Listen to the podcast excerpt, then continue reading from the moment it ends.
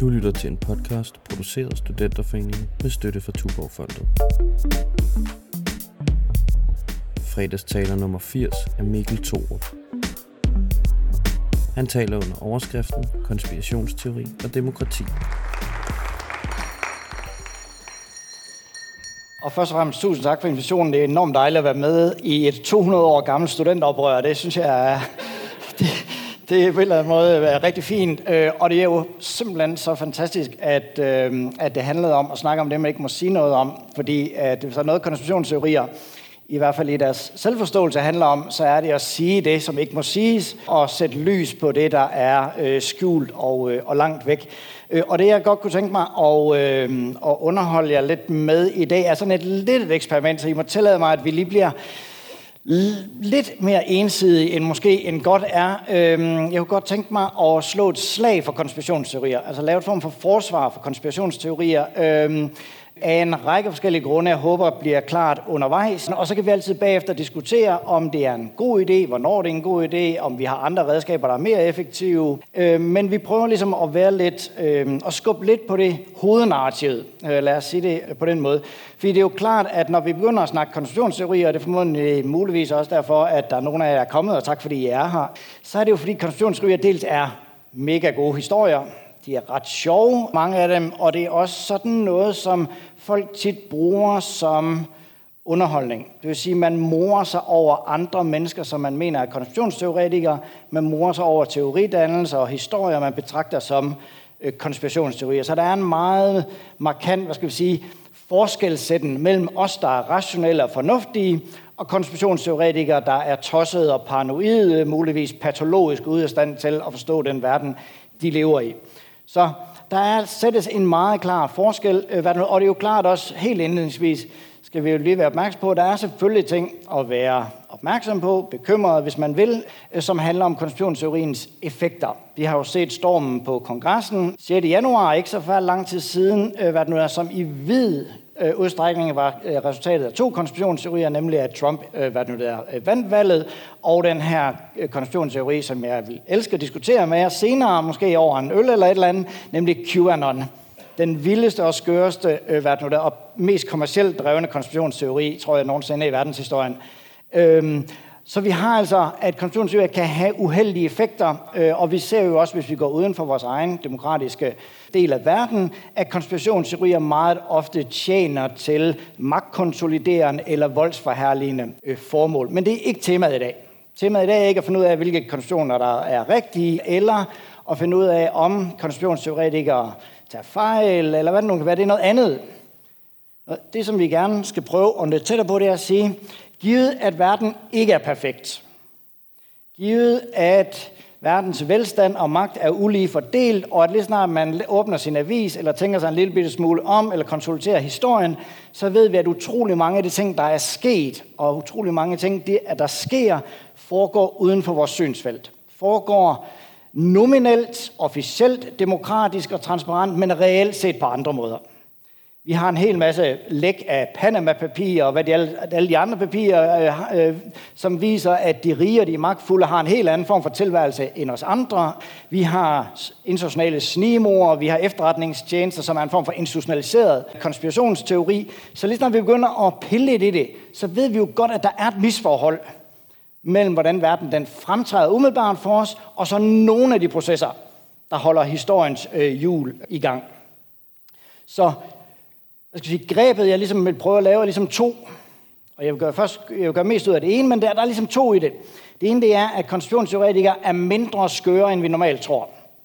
De deler mere med os, end vi normalt forestiller os. Og den anden ting, som jeg kun sådan meget kort vil berøre, men som jeg håber, nogen af jer vil lade jer provokere af, og modsige mig på, eller stille spørgsmål til, det er, at vi andre, hvis I nu tillader os, at vi laver en skelne mellem konspirationsteoretikerne og os andre, hvis de er ikke helt lige så skøre, som vi tror, så er vi heller ikke lige så faktadrevne, som vi tror. Så vi mødes altså mere, end hvad det nu det hedder, og har et større fælles område, end, øh, end ellers, hvad skal vi sige, meget sådan almindelig snak om konspirationsteorier, lad os forstå.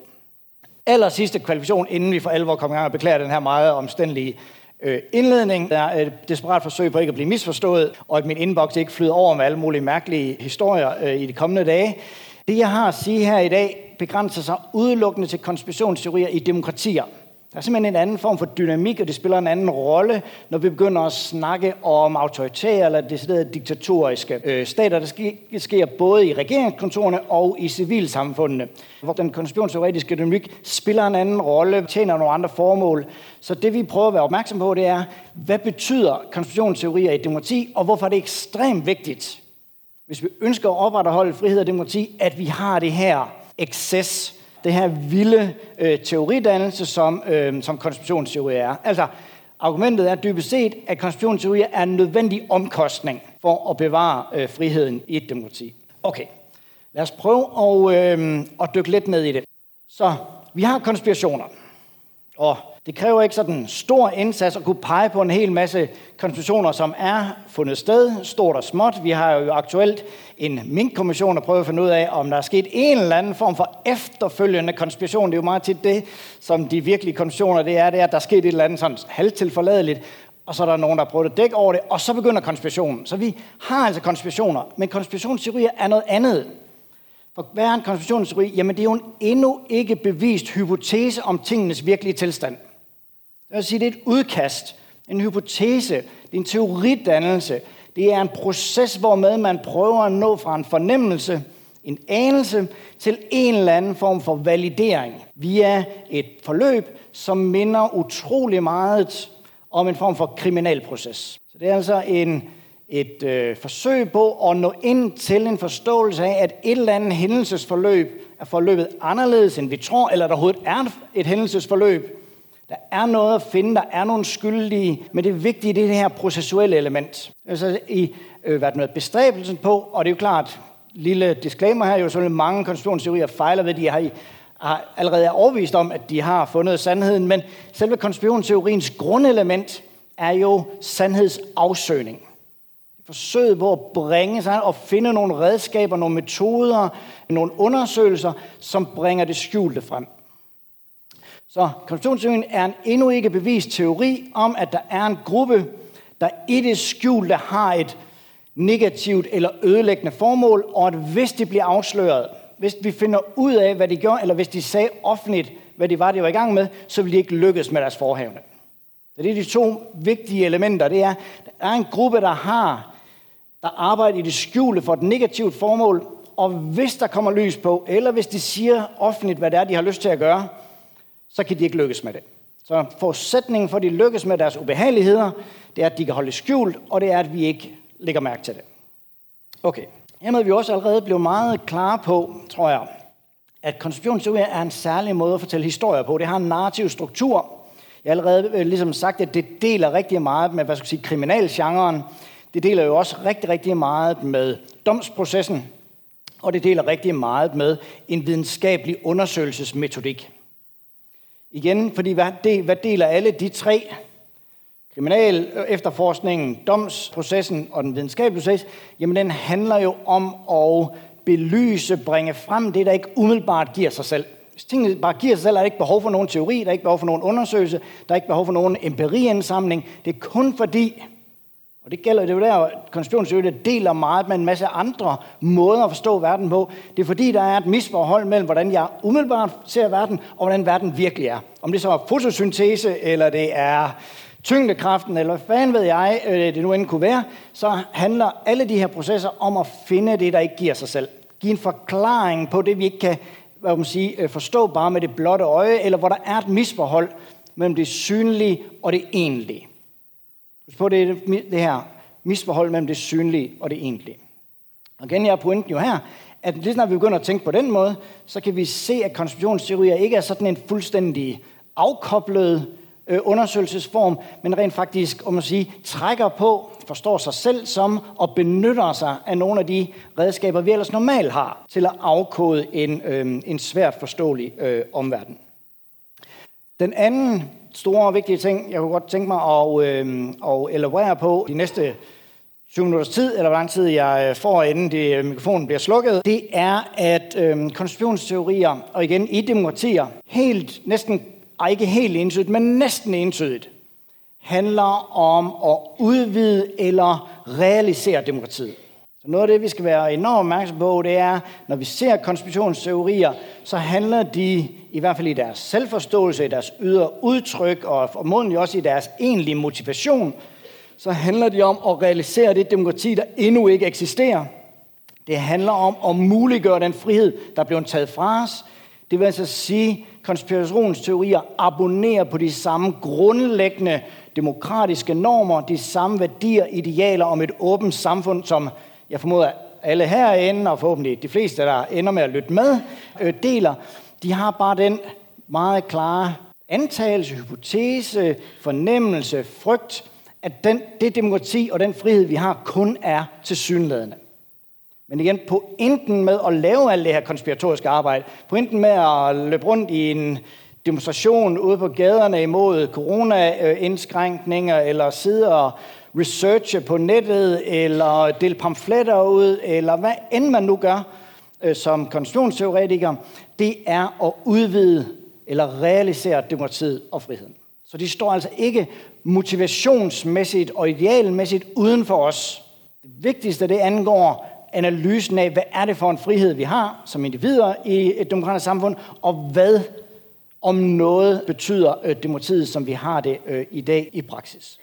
Men afsløringen af konspirationen er lige præcis indvarslingen, realiseringen af en sand frihed og et sand demokrati, fordi at konspirationen kun kan fungere, så længe der ikke er, er lys på den. Så konspirationen i de her tankegange handler jo om en blokering, eller en forvrængning, en forvredning af det frihedspotentiale og den, den demokratinorm, som vi er vokset op med og, øh, og forfægt. Okay, så måden de gør det på, idealet de har, deler vi i meget øh, vid udstrækning. Så en af grundene til, at jeg også ønsker at slå et slag for konspirationsteorier i den her øh, øh, lukkede forsamling, det er, at jeg synes, konspirationsteorier er mere spændende end, jeg vil sige, næsten de fleste andre teoridannelser, radikaliserer det forhold, at vores viden egentlig er rimelig prekær.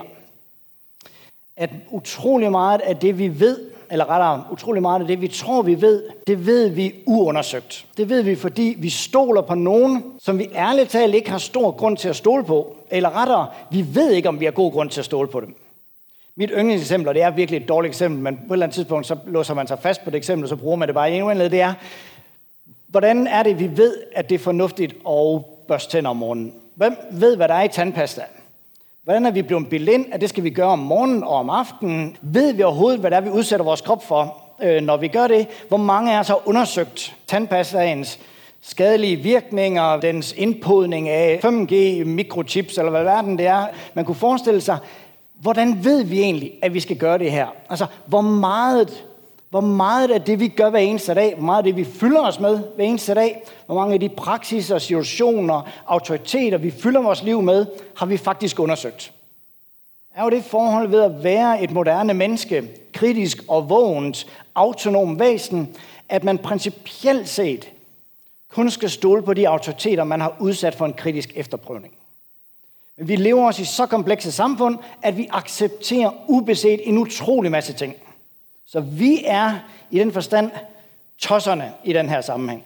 Det er os, der accepterer alt muligt uundersøgt, hvorimod konspirationsteoretikere er dem, der siger, jeg tror simpelthen ikke på dem. Jeg er nødt til at bore mig ned i det her. Jeg er nødt til at finde ud af, hvad er der med det der Colgate? Hvem står egentlig bag, og hvad er det egentlig deres mystiske projekt med det der tandpasta? Altså, hvordan har de bildet os alle sammen ind, at vi skal gøre det? Hvad er det for nogle øh, hjernedøde får, der hver eneste morgen står der og fylder sig selv med kemikalier, der styrer vores hjerne, ødelægger vores fertilitet, gør os sløve og medgørlige, hvad det nu end kan være for noget. Så konspirationsteoretikere gør det, som vi om at sige har som en kerneværdi i moderne samfund, nemlig at de radikaliserer udfordringen af autoriteter. Spørg meget konkret, meget offensivt, hvem har fortalt dig det, du tror, du ved? Det er lidt dårlig stil at citere fra personlig øh, kommunikation, men jeg gør det alligevel. Ja, fordi det gør jeg alligevel. Jeg havde en, hvad det nu, der hedder, anelang konspiration, eller konspiration er lang, ja, det var også en konspiration i en vis forstand, anelang e-mailudveksling med en konspirationsteoretiker omkring angrebene på øh, U S A den ellevte september to tusind og et. En diskussion, skal jeg nok sige, som jeg tabte, fordi jeg, altså, fordi jeg opgav, simpelthen, altså til sidst. Øh, men også fordi jeg simpelthen vidste for lidt. Det er jo også en af de vigtige og spændende ting, konspirationsteoretikere, det er, at det, de er optaget af, det, de ved noget om, det ved de utrolig meget mere om, end vi gør, eller end os andre gør. Folk, der ikke er del af det her. Det er altså folk, der har et overskud af viden i en given diskussion. Igen der, synes jeg, de, du ved, vi kommer tæt på et eller andet meget spændende, nemlig det er folk, der faktisk sætter sig ind i tingene. Og jeg ved utrolig lidt om stålbjælkers brændingspunkt. Men hvis man ikke ved noget om det, så vil man tabe en diskussion med en konspirationsteoretiker. Okay, nå, det var meget lang intro for lige at læse et uh, lille citat op for jer. Jeg havde kommet til at sige noget, jeg burde jo have vidst, at, at jeg dermed havde tabt. Jeg havde nemlig sagt, at jeg i sidste ende stolede på den, autorit- den officielle udlægning af, hvad der skete den ellevte september to tusind og et. Og kom med en rapport. Jeg havde læst sådan lidt i den, øh, hvad den nu der, og den accepterede jeg. Jeg synes, det virkede som en, en ganske grundig og øh, plausibel øh, udlægning af øh, tingenes tilstand. Og så kommer det. Men fortæl mig først, hvorfor du tror på den officielle historie. Og der kan jeg jo ikke sige andet end, at jeg tror bare, at George Bush er en meget sandfærdig person, og sådan noget, øh, og den amerikanske stat jo selvfølgelig aldrig kunne finde på at skjule noget som helst. Så allerede der havde jeg jo tabt. Man kunne jo stole på en global supermagt, som om, at de ikke kunne finde på at gøre ting, som om de ikke havde en historik med at gøre øh, suspekte ting. Jeg mener beviser, sagde vedkommende så. Jeg vidste autoriteter, men hvad mener du selv? Igen ikke, jeg havde jo ikke undersøgt det. Han mente, han havde undersøgt det. Jeg havde ikke undersøgt noget som helst. Som historiker kan du ikke være uden interesse i det faktuelle forløb. Igen, det kan jeg jo ikke. Jeg er optaget af fakta, jeg er optaget af at forstå, hvordan tingene virkelig er, og jeg er optaget af at forstå, at der kan være et misforhold mellem det synlige og det usynlige. Der var to flyvemaskiner, men tre skyskrabere, der kollapsede på Manhattan. Vidste du det? Lige præcis det vidste jeg godt, og jeg havde også en god forklaring på, hvorfor det var, synes jeg selv. Men det væsentlige her, det er lige præcis den her, det her, den her forpligtelse på fakta. En forpligtelse på fakta, der går længere end at tro på, hvad det er, de ordinære autoriteter fortæller os af fakta. Jeg vil sige, når der er en officiel udlægning, så er undersøgelsen, så er valideringen af sandhedsgraden af det faktuelle ikke gjort. Det er faktisk først begyndt. Og der synes jeg bare, at konspirationsteoretikere er en meget, meget, meget spændende gruppe af mennesker, som om sig ikke lader sig stoppe, at der er opstået en konsensuel historie, at der er et autoritativt, officielt stemplet udlægning af, øh, af historiens gang, at der er nogen, der har afdækket, hvordan det tilsyneladende ser ud til at have været. Det er om sig starten på undersøgelsen. Starten på undersøgelsen. Og den generaliserbare pointe her er jo selvfølgelig, at konstitutionsteoretikere, som jeg allerede har sagt, konstitutionsteoretikere er dem, der radikaliserer ideen om to ting.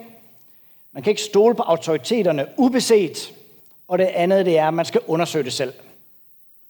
Som der står på en flyer, jeg fik udleveret ved mindesmærket ned på Manhattan for øhm, World Trade Center, Trust your eyes, the facts and the laws of physics. Ikke, der står ikke trust the government, trust the scientists. Der står ikke trust the laws of physics. Og her igen jo en mega spændende diskrepans, vi er opmærksom på, det er, at konstitutionsteorien siger, at vi kan stole på videnskaben, men vi kan ikke stole på videnskabsfolk.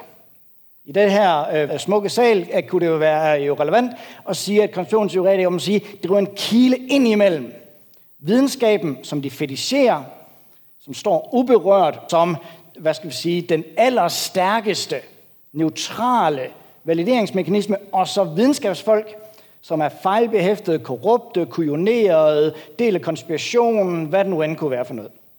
Øhm, så der er igen også et virkelig, virkelig spændende misforhold, som igen vi mange af os jo må anerkende og forstå, at der kan være forskel på videnskab og videnskabsfolk. Og at videnskabsfolk har en tendens til at tage fejl, har en tendens til at lade sig købe, hvad det nu end kunne være for noget. Ikke som et alment forhold øh, forhåbentlig, men som et ikke ubekendt forhold. Så man kan godt trust the laws of physics, og så være imod, hvad fysikere siger, uden at føle sig øh, alt for skizofren. Så vi kan altså ikke stole på autoriteterne, men vi kan stole på den autoritet, som sandheden, faktualiteten, videnskaben eller videnskab er. Den mistede øh, hvad noget, evnen til at tælle, den anden eller tredje vigtige ting, eller også er det den ottende, jeg ved ikke, hvor langt vi er kommet efterhånden, vigtige ting at fat på, som igen også, synes jeg, bringer konstitutionsteoretikere ind i et virkelig godt selskab. Det er, at konstitutionsteoretikere er næsten religiøst forpligtet på en idé om, at der er en sandhed derude, at sandheden er ildehørt, apropos den kreds, vi sidder i øh, her, hvor man har forventninger om, hvis man kommer til at sige sandheden ved et uheld, så bliver rektor sur, øh, eller andre gør et eller andet, som man er nødt til om man skal sige, og danne sin egen øh, forening. Og så som allervigtigst, der, som knytter konspirationsteoretikere an til en meget, meget, meget lang tradition, i, i hvert fald den vestlige kulturkreds, og formodentlig alle kulturkredse, som er ideen om, at sandheden vil sætte os fri. At når der kommer lys på noget, når vi lærer sandheden, så vil ubehageligheder, undertrykkelser, voldelige autoriteter, alt det vil simpelthen forsvinde, fordi sandheden er en form for rensende ild. Ild er måske ikke det bedste ord her, men er en form for rensevæske. Hvis der først kommer lys på noget, så kan mørkets kræfter ikke herske. En dyb, dyb, dyb kulturel ressource, som handler om forholdet mellem lys og mørke, og som handler om mørkets forudsætninger, eller de mørke kræfters forudsætninger, og ideen om, som konceptionsteoretiker, men også som et oplyst menneske, også som en krimi-efterforsker, også som en videnskabsmand, at når vi sætter lys på noget, så er der faktisk en transformativ proces. Sandheden er ikke bare et eller andet, vi lægger herover, og så går vi videre med alt muligt andet, vi er i gang med. Sandheden transformerer hele det sociale rum, transformerer os som mennesker, som samfund. Ting og sager kan ikke fortsætte, som de gjorde tidligere, hvis sandheden bliver, øh, bliver øh, videreformidlet og øh, bragt ud til folk. Og derfor så ser vi jo også, at konspirationsteoretikere har en fuldstændig velkommen og igen også meget genkendelig trang til at fortælle om deres øh, teori. Øh, simpelthen fordi, at de er i et frihedsærne. De er i det ærne, og de abonnerer så stærkt på den forestilling netop, at sandheden er derude. Der er en faktuel sandhed derude. Den sandhed er mulig at finde og gribe og forklare. Og når vi har gjort det, så kan konspirationen ikke fortsætte. Og så indfrier vi det løfte, der ligger, det næsten eskatologiske løfte, der ligger i mange konspirationsteorier, som er indgangen til sand frihed, sand individuel frihed og et øh, sandt demokrati. Godt. Vi nærmer os hastigt en form for øh, afsnit. Jeg har ikke fundet på konklusionen endnu, men, øh, men det skal nok komme til mig øh, lige om lidt.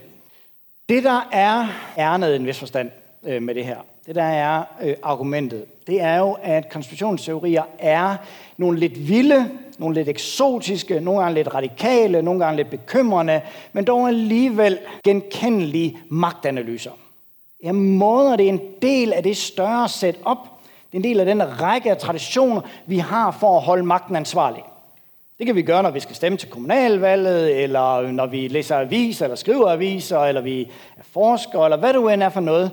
Og konspirationsteorier er en af de måder, hvorpå vi afsøger magtens kulden, vi afsøger øh, magtens ydergrænser, vi afsøger måske magtens reelle øh, instrumenter, og vi spørger til en meget, meget, meget grundlæggende måde, er jeg faktisk fri? Er de idealer, vi står på som samfund, faktisk realiseret? Så konspirationsteorier er en del af det, så vi i meget bred forstand kunne kalde for en kritisk magtteori. Det er en måde at fortælle historier om magten på, hvor der er jo en meget klar, meget klar dikotomisering imellem frihed og magt. Og hvor, igen aller, aller vigtigst, hvor der er den her forestilling om, at der er et institutionaliseret og opretholdt misforhold imellem det tilsyneladende og synlige, og så det faktiske og skjulte.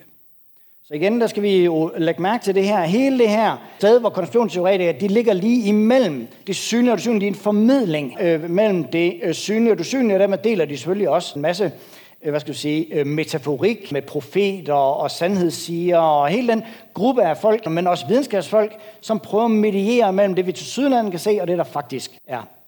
Så har konspirationsteoretikere også, synes jeg, når vi nu lever og ønsker formodentligt for alle sammen at fortsætte med at leve i et frit øh, samfund, så har de også en meget stærk forpligtelse på en forestilling, jeg tror, vi mange af os deler, men som vi i vores dagligdag ikke rigtig udøver. Nemlig ideen om, at vi altid må tage som udgangspunkt, at magten er suspekt. At magthavere, særligt sådan ubesete magthavere, vil tendere til at misbruge deres magt. At der ligger et eller andet i magtens natur, særligt i skjult magtkoncentration, men egentlig i magt som sådan, at den vil tendere til at overskride sine legitime grænser, den vil tendere til at skjule sin udøvelse, den vil tendere til at skjule, hvem der rent faktisk har magten, og den vil tendere til at fortælle historier om, hvordan man er fri og skal børste sine tænder, selvom det reelt set handler om noget andet. Så det er jo en forestilling igen også, som vi i hvert fald siden oplysningstiden og frem abonnerer på officielt, ideen om, at magten komperer totalt, magt komperer totalt, vi kalder de her. Og alligevel, så lytter vi til, hvad magthaverne siger, om det er øh, regeringen, eller det er øh, tandlægen, eller alle mulige andre, øh, uden grundlæggende set at rejse spørgsmålet om, hvad det er for en form for magthaver, og hvad det er for en form for magtudøvelse, og hvad det siger om os som autonome, frie individer, at vi, om man siger, ubeset øh, abonnerer på, hvad det er, øh, man siger så, i realiteten. Selvfølgelig fordi det, man vil blive fuldstændig vanvittig og aldrig komme ud af sengen om morgenen. Altså, så det er, også en, det er også en grundbetingelse for at leve i et komplekst samfund. Men grundlæggende set hylder vi et princip, vi ikke udøver.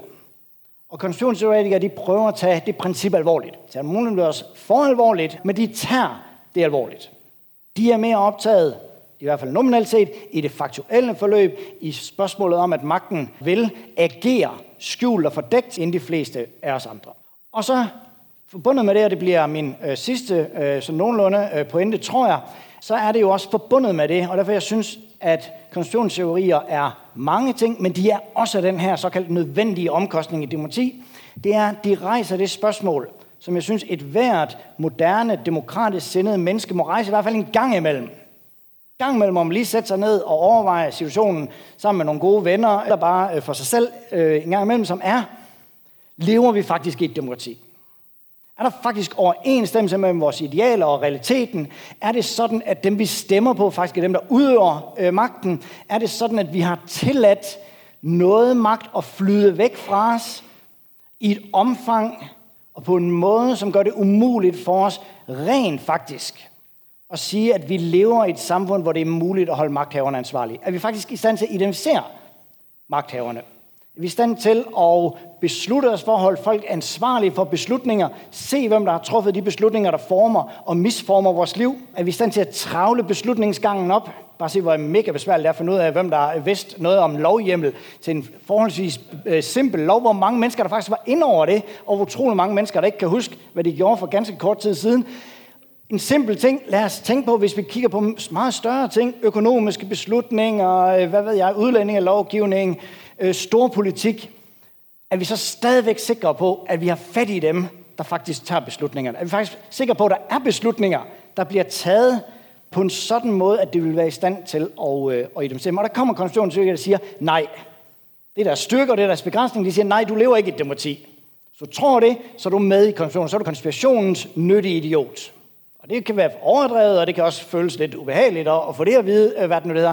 Og det flugter måske ikke med de fleste af os forestillinger om, at vi så nogenlunde tror har fat på, hvad der foregår i verden. Og det kan da godt være, at Mette Frederiksen ikke er den mest magtfulde person i Danmark. Men det er da dog sådan okay at kunne stemme hende ind og ud, som man har lyst til. Det giver stadigvæk mening at snakke om det her som demokrati. Men der synes jeg bare, at vi har behov for de her, hvad skal vi sige, marginale ryttere, som er konstitutionsteoretikere, som hele tiden siger nej og siger, det her gør vi ikke, og nu skal jeg fortælle en meget, meget, meget lang historie om, hvorfor det ikke, at du ikke lever i et demokrati. Her er fakta, her er historierne, her er forbindelserne, her er mønstrene, her er de reelle magthavere.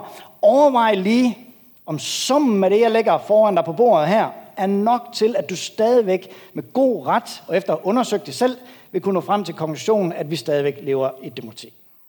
Og hvis ikke, hvis man når frem til den konklusion, okay, jeg føler mig overvist om, at det er øjler, der bestemmer det hele, eller at øh, det er en eller anden global kabale, eller det er nogle helt andre, eller det er øh, Mærsk, eller whatever det nu kan være, man når frem til, så vil konstitutionsteoretikeren jo sige, derfor, dermed og dernæst, så træder vi ind i frihedens og det sande demokratis øh, domæne.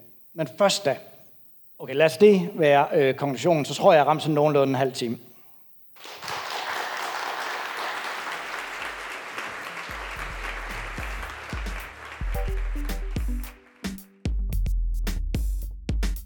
Du lyttede til en podcast produceret af Studenterforeningen med støtte fra Tuborgfondet.